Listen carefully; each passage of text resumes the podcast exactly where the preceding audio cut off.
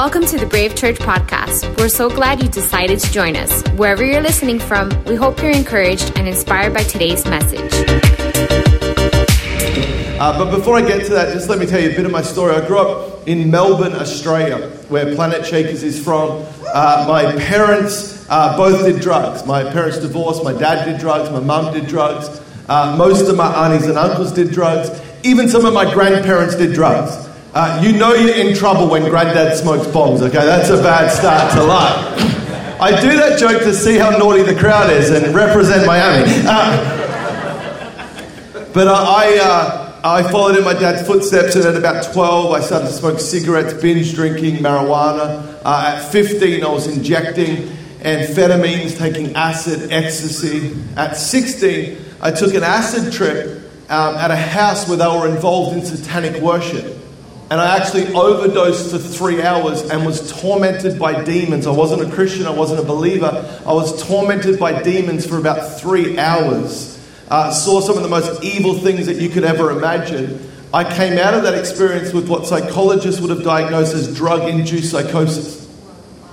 Where for the next three years of my life, uh, from 16 to 19, the television would speak to me.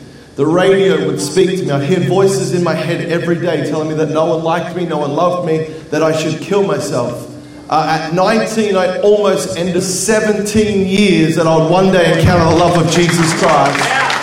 And uh, I want to tell you right now, if you've got people you're believing for, don't ever stop praying. You might be the only person that's bringing their name before heaven. And I promise you, that was the thing that saved my life. And uh, you know, I at 23, this auntie sent me a birthday card, and, and uh, my mum sort of made me ring her to say thank you for this card. And I was 23, I was partying, I was still doing drugs, didn't really want God in my life. And I pick up the phone to ring this auntie to say thank you. And as soon as I heard her voice, as she said, hello, hello, I literally felt heaven open up. And the love of the Father came from the top of my head to the bottom of my feet. I wept in His presence. And in that moment, for the first time, I surrendered my life to Jesus Christ. And, and I went to a church the next day. I made a public decision for Jesus. And, uh, you know, I was fully born again. I was in love with Jesus, but still had this 10 year addiction that had gripped my life. See, because who knows you can love Jesus and be born again, but still have stuff going on in your life. That's called being a human being, and that's why we need a Savior. His name is Jesus Christ. He's the one that's perfect. I'm on a journey with Him. And so, a couple weeks into my Christianity, though, I had this encounter where God turned up at my house. And he, he spoke to me as a two week old Christian, and he spoke to me and he said, Lucas, you'll never ever need drugs again. You'll never need cigarettes. And literally from that moment, I've never had a desire, never had a withdrawal. You know, I tell you, I love that what took the devil 23 years of his downward destructive demonic cycle just took God one word, just took God one word to say it's done, it's finished,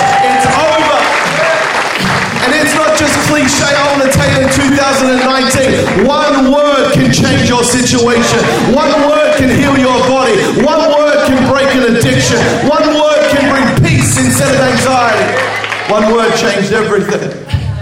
And you know what? God's just been so good, and I have been traveling uh, all over the world for the last. Let me open this. Sorry the last eight years, and uh, it's just been an incredible journey, incredible ride. And uh, I want to talk a little bit about faith. We're talking about leveling up and in, our series, and you know, God has really helped me in this area of living a life of faith. We've done many uh, exploits where God has spoken and we've obeyed and seen miracles happen. And, but I remember a long time ago when God first started to speak to me about living a life of faith, and I was a youth pastor many, many years ago.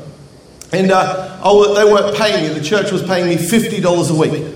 I was on the big bucks. And, and, and, so I was a carpenter at the same time so that I could, you know, serve in the youth ministry and run the youth group. And I actually went to a Planet Shakers conference and I had this moment in worship, I'll never forget it, where I lifted my hands to heaven.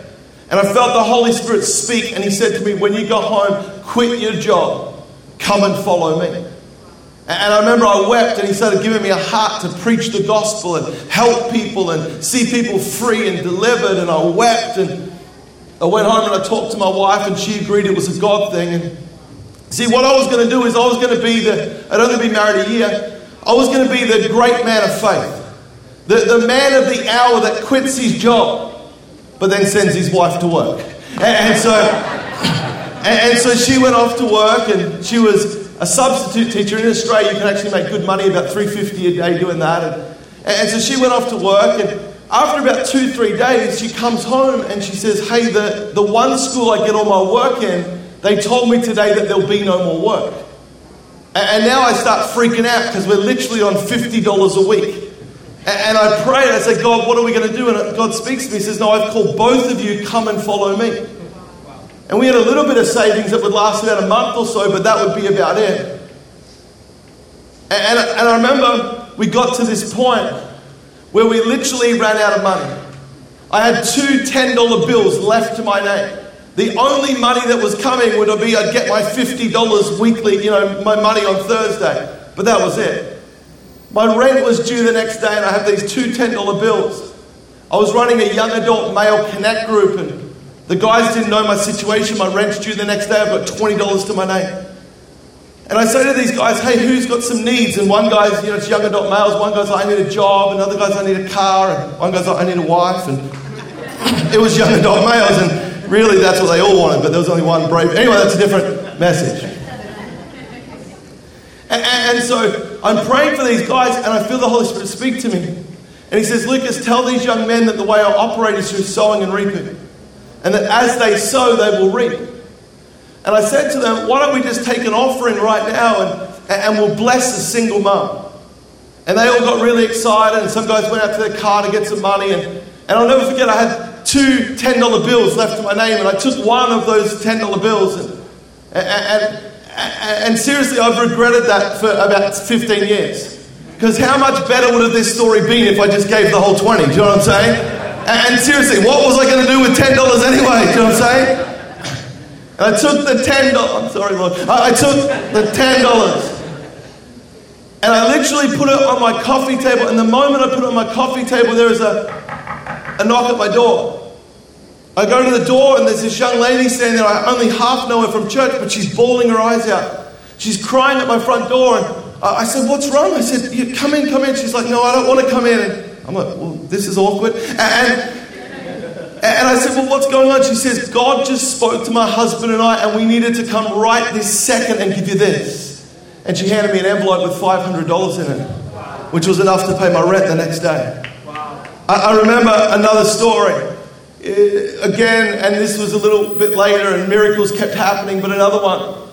See, a year ago, I was at the church, and this lady from Malaysia, I was living on the Gold Coast in Australia. And she didn't go to our church, and she had bought a uh, like a holiday kind of unit in, in Surfers Paradise. And she didn't go to our church, and she rang the church, and she wanted one of the pastors to come and pray over the unit that she bought, you know, pray out any wrong spirits. And the reality is, no one wanted to go, and I was a youth pastor, so they made me go. And so, and so I went and prayed for this house, and we did some small talk. And it was about a year later. I never saw this lady again. And again, I'm at home, and I'm just about out of money. And this lady from Malaysia rings me and she says, I don't know what's going on, but I couldn't sleep the whole of last night. And God's told me I need to put $2,000 into your bank account right now. She put $2,000 in our bank account. Uh, one last story before we get into the word. I remember again, it was a, another occasion where we were just about out of money. And, and I'd been driving with the gas light on for so long that I knew if I didn't go straight to a gas station, I'd be running out of gas. I went to preach at this sort of college ministry. It was, it was fairly small, it's about 15 years ago. There's about maybe 15 college students.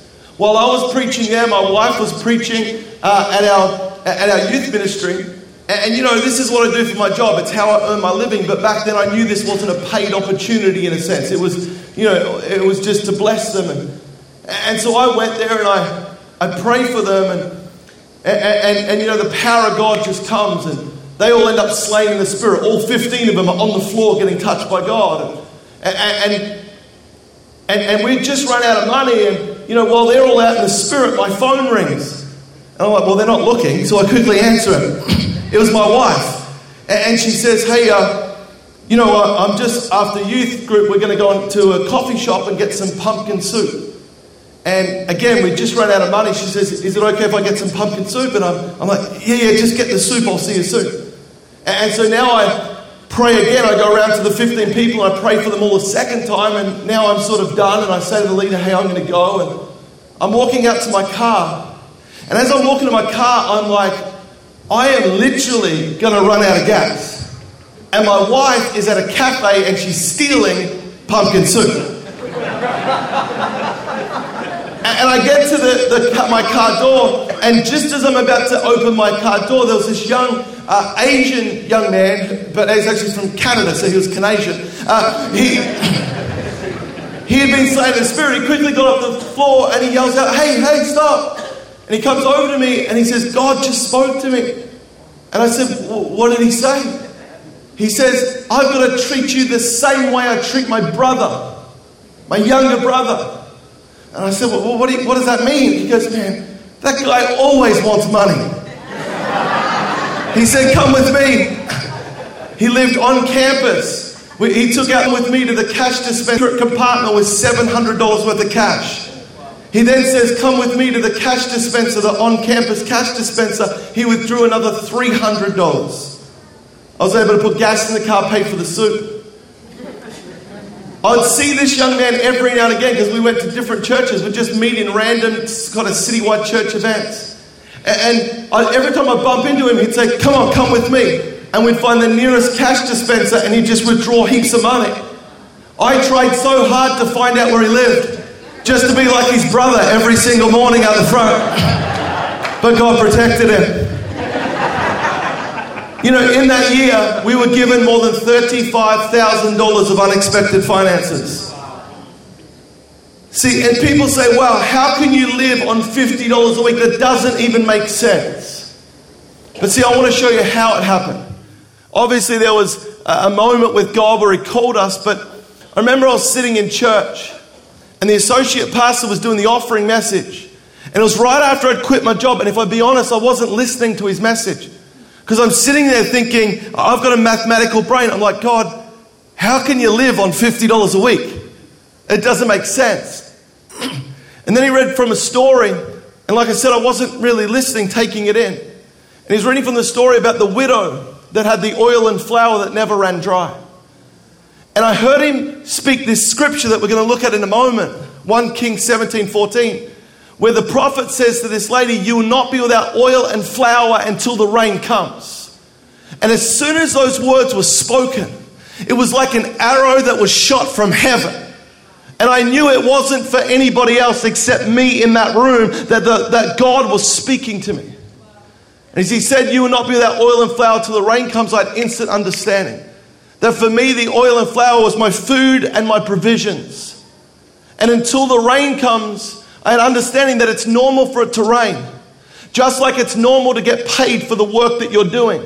And it was like God gave us a promise until you get paid full time at your church, I will look after all of your bills, all of your food, and all of your provisions.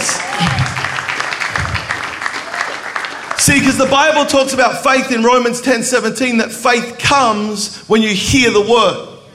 In the Greek, the word word is, is in two, two forms logos or rhema. Logos simply means it's the written word, it's what God said. In Hebrews, where God says the word, the logos, is powerful. It's a double edged sword, cuts into the bone and marrow. It's alive and sharp and active. That, that's the logos. You can build your life on what God said. But then every now and again you see the word word and it's not logos, it's rhema. And that's not what God said, but it's what God is saying. See, you can build your life on logos, but you can walk on water on rhema. See, when he says faith comes, when you hear the word, it's the, the, the rhema. See, faith is substance. People say, man, how could you live on $50 a week for a year? I can't comprehend that. Well, really, I took a shortcut because I simply heard him speak. And when he spoke, faith got on the inside. Faith that is substance. And it wasn't my own faith that got me through. It was because I heard him speak. I'm telling you, when you hear him speak about your business, faith gets on the inside. When you hear him speak about that child that's off the rails, faith gets on the inside. See, this message is called Carry the Promise. And I want to tell you today that God's got promises for you in 2019. God's got promises for your finance, promises for your marriage, promises for your area of ministry, promises for your career, promises for every single area of your life. And I want to look at the story in 1 Kings 17, and just for time's sake, let me tell you what happens. There's a great famine in the land, and God speaks to Elijah and he says, Go to Zarephath, and I want you to pray for, I want you to go to a widow and she'll provide for you. Let me just give you a little clue when you know it's God speaking to you. When it doesn't fully make sense, that's normally a sign that God might be speaking. Because, hang on a minute, God, let me just correct you for a moment. Don't you mean go to the entrepreneur that's going to provide? Don't you mean go to the businesswoman that's going no, no, no. Go to the widow who has nothing and she'll be the one that provides for you. And he finds this woman and she's collecting sticks. She's about to make her very last meal, and then she knows for sure that her and her son will die. He says to her, Can you fetch me some water? She does it a bit begrudgingly, and while she's getting the water, he says, And while you're at it, can you cook us up some food? Now she sort of says, You know, seriously, I'm about to have my last meal, my last bit of oil and flour. My son and I are going to eat it, then we're going to die. And he says, Just do what I've said. For this is what the Lord says the oil and flour will not run dry until the rain comes. And miraculously, while everybody else was in a drought, this lady's jar of flour and oil never ever ran dry. It's an incredible miracle, but then eventually her son dies. And Elijah comes and he takes him to an upper room and he speaks to the dead boy, and the boy comes to life. This lady saw miracles happen. I want to just give you three quick things if you're going to level up, if you're going to live a life of faith, the first one is this is number one is you've got to find your promise. Not, not the promise of the person next to you. What's your promise? What's the promise that God has for you in 2019? What, what's the thing that God, because I'm telling you, God's got promises for this house, but God's got promises for every individual that is in this house. What is your intricate, detailed promise that God specifically designed for the person that you are? See, you've got to understand that the miracle is found in the promise. See, so many people are like, well, I want the miracle, I want the, the, the result. But the way you get it is to go to the one that has the promise. And when you find the promise, when you find that seed of faith, it's the seed that gives destiny and future. You know, one of the things why I know this church has such an incredible destiny and future. I'll never forget the first time I met Pastor David, where he shared with me the story of how God spoke to him. And I don't know if you've heard it before, but some random guy in an airport that doesn't ever prophesy just starts to prophesy to him about moving to Miami. See, the promise is in the seed, the, the, the, the, blessing is in the seed that gives birth to the promise. See, you've got to find the promise. What's the promise for your life?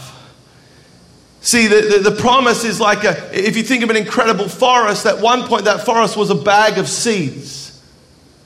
But those bag of seeds got planted and became an incredible forest. You know, I remember it was eight years ago, I stepped out to travel full time as an itinerant evangelist. And I remember about a year in, I had a Sunday night off, but I was in Melbourne. I knew Pastor Russell, he'd been like a hero to me and a, and a mentor. And I have a Sunday night off, and I think to myself, well, I'll just go to Planet Shakers and I'll let God really minister to me. I'll listen to somebody else preach and I'll get in worship. And I was having an incredible time in worship. And then all of a sudden, as I'm in worship, encountering the Holy Spirit, the youth pastor at the time, he taps me on the shoulder and he says, Hey, Pastor Russell wants you to preach tonight. He's going to call you up in about three minutes. I said, Excuse me? He says he wants you to share your story. You got 20 minutes. And at that time, I was a year into traveling full time. I started having a meltdown on the front row.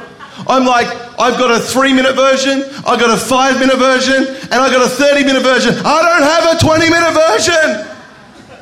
And I eventually pull myself together. Pastor Russell invites me up. I preach to thousands of people. So many people get born again. He comes afterwards, takes up an offering, and like blesses me ridiculously. And it was one of those nights I was laying in bed till about three in the morning. And I'm like, did that really happen? Did I just attend Planet Shakers Church, but I ended up being the preacher?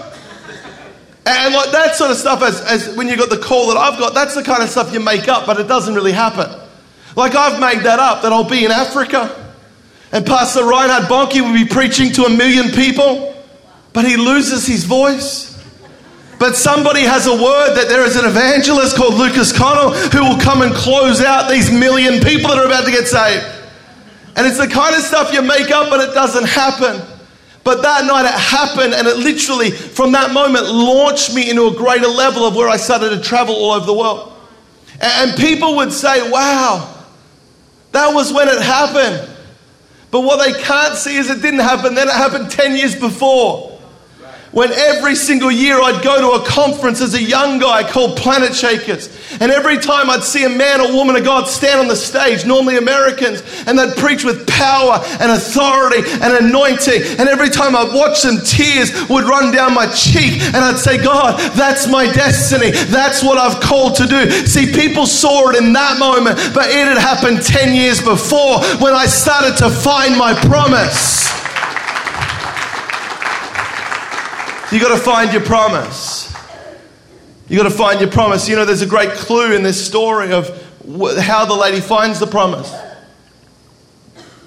It says that she was collecting sticks to make her last meal. See, you'll often find the promise when you come to the end of yourself. See, that speaks of a place of humility. But you know what always accompanies humility? Hunger. See, the opposite of humility is pride. You know what I need? When we have pride, there's never hunger because I'm okay. Humility says, you know what, I need help. God, I can't do it without you. God, I don't want to just live what I could manufacture. God, I want what you've got. Humility brings hunger, and hunger brings the promise. The second thing, the second thing, first you've got to find the promise. The second thing, this is a big one, you've got to protect the promise.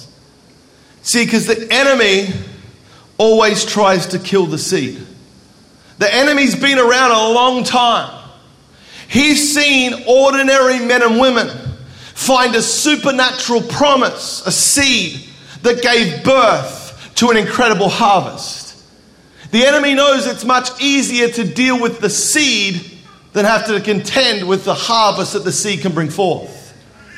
See, remember in Jesus' day, Jesus was the greatest seed that ever came to the earth. And there was a king in that day who was a type of the devil named Herod. And when he heard about Jesus, the greatest seed that would bring salvation to all of us, he killed every baby boy under the age of two. Because the enemy will always try to kill the seed. When God gives you a promise, the enemy's going to go after that promise. He's going to try and get you to abort the promise. He's going to try and get you to give up on the dream, on the promise that God put in your heart. The enemy always tries to kill the seed. You know, verse 17 and 18, I think if we've got the scripture uh, of 1 Kings, it, it goes on to say, sometime later, the son of the woman says she's had a miracle. She got a promise who owned the house became ill. He grew worse and worse, and he finally stopped breathing. She said, What do you have against me, man of God? Did you come to remind me of my sin and kill my son? See, what you've got to understand is when the lady heard the promise, you will not be without oil and flour till the rain comes, that's not what she heard. See, you've got to understand, she heard, we all hear through our own filter. Isn't it amazing in marriage how two people can hear the same thing but hear completely different things? Anybody know what I'm talking about? Because we hear through our own filter. See, she didn't hear the oil and flour not run dry. See, she was a widow, she had no man to provide for her. The only hope that she could be called blessed was through her son. The other way she'd be considered blessed if that son one day grew up, provided for her, got married, and gave her grandchildren. Now she'd be considered blessed. So when the prophet came and said, The oil and flour is not going to run dry, what she heard is the boy, he's going to live. They're still going to call you blessed. You're still going to be looked after, a hope and a future. You're still going to be provided for. You're still going to be looked after. There's still a dream that's going to come to pass. And that's what she heard in her promise, but now the boy is dead. See, every promise you get from God will be tested by death. Every promise you get, He speaks over your business, and all of a sudden you, you lose your greatest client. He speaks about your children, what the great things, and all of a sudden they start going a different way. Because that's what the enemy does. He, his assignment is to kill the seed that God's put in your life. You know, you've got to understand that this is the, the, the greatest part. I might just get the keyboarder to come, but this is the, this is such a powerful point I want you to understand this. See, because firstly, number one, you've got to find the promise. Where do you find the promise? You find the promise on top of the mountain, don't you? You, you find the, the promise at church in a cocoon of God's love. You know what I'm talking about? That encounter where tears are running down your cheek snot going from side to side. And in that moment, you're like, yes, God, yes, I'm good, yes, I'm going to change the whole world. And like you're weeping. And in that moment, you believe it with all your heart. Well, of course you do. You're wrapped in a cocoon of God's love. So you find the promise on top of the mountain, but you protect the promise when you go back down into the valley when you go back to that same relationship, when you go back to that same financial situation, when you go back to that child that's still off the rails. You find it on top of the mountain, but you protect it in the valley. Elijah, he shows her how to protect the promise. And just for time's sake, I'm, I'm just going to tell you what the scripture says. It says that he takes the boy to the upper room and he throws himself on the boy. And three times he speaks to him. And the boy comes to life. See, the way you protect the promise is you've got to keep taking it to the upper room. You've got to keep taking it to the place of prayer. You've got to keep taking it to that place. God, remember, at the start of 2019, you were the one that said this thing was going to work out. You were the one that said I was going to go to the next level. You got to keep taking it to the upper room. But then sometimes you've also got to throw yourself on the promise. The thing that seems dead you got to speak to it. And is the magic number three? Do you have to speak three times? No, no, no. No, no, no. You speak until there's a pulse. You speak until that thing that seemed dead all of a sudden starts to get a heartbeat again. And now I know it's living on the inside. You protect the promise. You've got to take it to the upper room. You've got to speak to it, throw yourself on it. You know, I love the way that Jesus turned up to a funeral. You know, the worst type of funeral you can go to is a young person's funeral. Because even if they knew, knew the Lord, it's a tragedy because we didn't get to see them go to college and who they'd marry and the kids they'd have. And Jesus turns up to a 13 year old girl's funeral, the worst kind. Everybody is weeping, they're in black, they're mourning, they're wailing. And Jesus sort of walks in with a spring in his step. And they have to tell him, they're like, Jesus, it's a funeral. She's dead. And I love his response. Says, She's not dead. She's just sleeping. See, sometimes all you need is a person of faith to turn up in your world and declare over what everybody else is saying is dead. You just need a person of faith to turn up and say, Hey, baby, I'm here to tell you the promise ain't dead. It might have gone to sleep for a little while, but it's time for the promise to live again. It's time for that thing that God told you about to start to come to pass. Somebody in this room needs to hear that when God gave you the promise, He also knew of the stuff, the bad stuff that was going to happen, but He gave you the promise anyway. See, last point, really quickly. See, why does God want you to live like this? Is because number three is then He gets the glory. Well, why do I have to find a promise that's impossible? Because if you find it and then you protect it, eventually he'll get the glory. In verse 24, after this boy was awoken, the, the lady who was not a Jew, not a believer, she says, Now I know that you're a man of God and the word in your mouth is truth. See, we need a generation in Miami that would look at your life, that would see the miracle that comes to pass, and their response would be Now I know the word that you've been speaking about, the God you've been talking about, He's the real deal. He's the one I need to follow.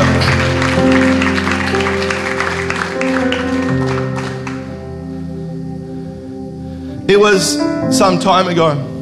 I've had this promise to preach for 20 years. But I preached in a church about three years ago. And my dad still smokes a bit of pot today, and we, we have a good relationship. And, but he's got this friend who's a rough kind of guy, done drugs and a lot of alcohol most of his life. But he's a kind hearted man. He's known me since I was four years old. He, he watched me when I became 12 and I started to change because I got into marijuana and drinking. And he saw me, not with him, but at 15 when I started to inject drugs and got really skinny and gaunt. And he saw me, he wasn't with me, but he saw me after I took that acid trip. And now I've got drug induced psychosis where I'm hearing voices. And I went from being this happy go lucky, confident kid to a kid that would say things that didn't make sense, get up with paranoia and run out of a room. He saw me deteriorate. He saw me at 23, where I'd been now what society would call a junkie for 10 years of my life. Mentally ill, suicidal. But then he got to see me after I was 23, where I got born again. And I'd go back to the city where he lived every now and again. And, and he'd see slowly, bit by bit, a boy that started to get his confidence back, started to believe he had a purpose, started to, you know, he'd see me free of cigarettes and drugs and and each time he'd see me get a little bit stronger. It's about three years ago, I was preaching at a church right near him where he lived. His name's Mark, and I said, Hey, Mark, would you come and hear me preach? I'm around the corner from your house. He says, Lucas, you don't, you know I don't go to church. He says, but because it's you, he says, I'll come. He came, he's 60 years old, he sat in church, I think for the second time in his whole life in 60 years. And I preached. And I preached with all my heart. There was moments when people are cheering and shouting and standing. And at the end of the service, I he, he went out to the front church steps. He probably felt a bit overwhelmed and uncomfortable in church. And if I'd be honest with you, that day I didn't really care what anybody else thought. I just wanted to find out what my dad's best friend thought. And I bustled my way through the crowd and I got to the front steps and I said, Hey, Mark, what'd you think? I, I can't tell you word for word what he said because I'd never be allowed to preach here again. So let me give you the censored version.